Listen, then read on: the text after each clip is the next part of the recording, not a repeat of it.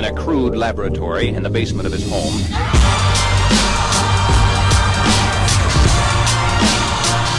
Welcome to the CEO Radar podcast with your host, John Mayetta. If you like the podcast, leave us a review at Apple Podcasts. Check us out on Google Play, on Stitcher, iHeartRadio, TuneIn.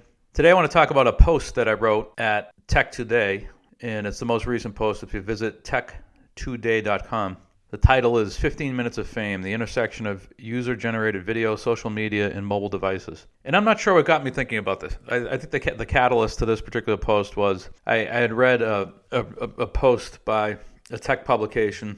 There's a movie coming out called Unsane by Steven Soderbergh as a director. And if you've seen movies Ocean's 11, Ocean's 12, Ocean's 13, he directed those those movies and he's sort of a a hybrid movie director technologist.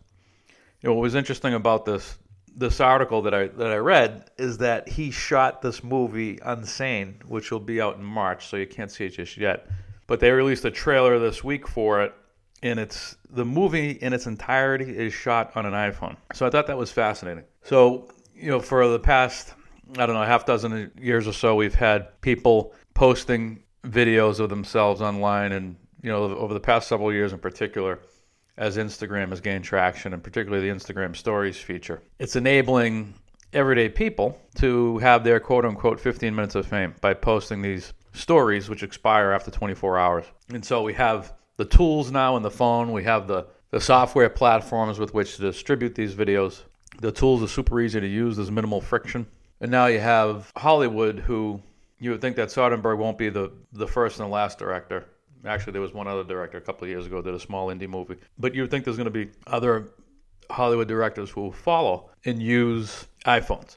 I mean, a number of people have used GoPro cameras to shoot action sequences. If you saw, there was a movie that came out in 2015 called Fury Road. It was part of the, the Mad Max series of films.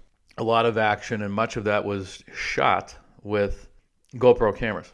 And now, if you think about an iPhone, that's shrinking the form factor even more and a big reason why, frankly, GoPro's suffering as a company.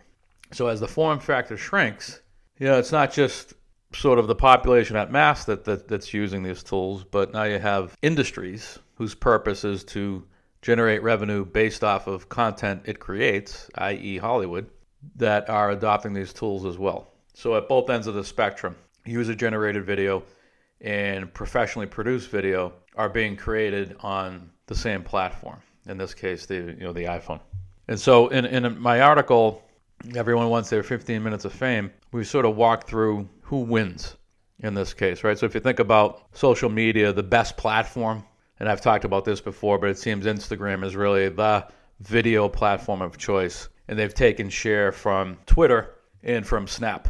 And Snap recently recently reacted by making its stories feature available across platforms outside of Snap. But I think the big issue with Snap is that its platform just isn't as easy to use as Instagram. Instagram is essentially frictionless. Even old guys like me could figure it out very quickly. Snap, it's it, it's not the case, and I know Snap has very recently talked about you know working on the user experience and trying to make it more intuitive. But Instagram's got the leg up. Further, you know, if you're Snap, even by going broad, allowing users to deploy their stories outside of the Snap universe, Instagram, which is confined to Facebook's walled garden, is still pretty darned expansive. You know, given the fact that you have two billion plus monthly active users on Facebook's platform, it's not like it's a, a very limited universe. So that's one. Instagram, the the leader sort of in, in social. Then if you think about what does that mean for hardware, if you think about phones, what's going to be important for phones? Camera quality, features, functionality associated with the camera, because the camera itself is going to be a way to excuse me, to differentiate in terms of the lens filtering, this, that, and the other, slow motion, what have you, stabilization. So, camera quality. Uh, storage is going to be an issue in phone storage.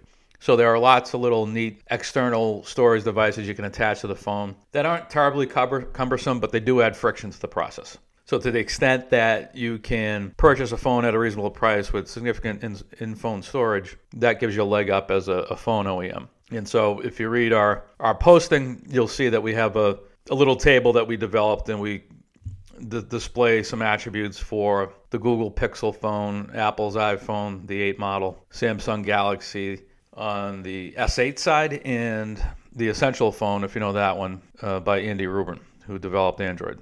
And then, you know, so social media is one, phones are the other. And then the third piece to the article is the other cohort that can win as a result of all of this video that's being generated are the cloud storage guys, the, the platform guys, because that's where the video ultimately resides. So Facebook hosts Instagram video content. So that's sort of all done in house. Snap uses Google. Netflix, that sits on top of AWS, Amazon's AWS service. And you would think that Amazon, given it's sort of the, the dominant, not sort of, but is factually the dominant player in, in cloud services with 98% share. Many companies, not just established firms like Netflix, but a, a bunch of startups and, and mid tier companies have built their organizations on top of AWS. So if these companies start to push out video content, why wouldn't you just use Amazon as the video platform? Particularly with some of the issues that Google has had with, with YouTube and some of the inappropriate ads that have filtered onto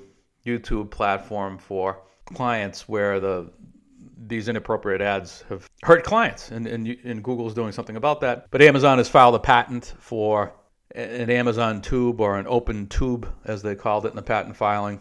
So we'll see what comes of that. But Amazon, particularly the AWS unit, is a sleeping giant because so many darn companies sit on top, were built on top of AWS. Small guys like us at CEO Radar, large guys like Netflix, and everybody in between. And as we said last week, Amazon's a sleeping giant within cybersecurity. We use some of their offerings as, as part of their uh, uh, service that they use with, that they've rolled out the CEO Radar. But they're a sleeping giant in cybersecurity for sure. And depending on what kind of effort they allocate to to video, I would not be shocked if Amazon has a majority of video content for startup companies if we look forward in three or five years. And that's going to be significant revenue because video storage, not, not, not, the video storage is terribly expensive, but the amount of video content that's being produced each year is uh, growing exponentially. So that's all for now. See you everybody next time.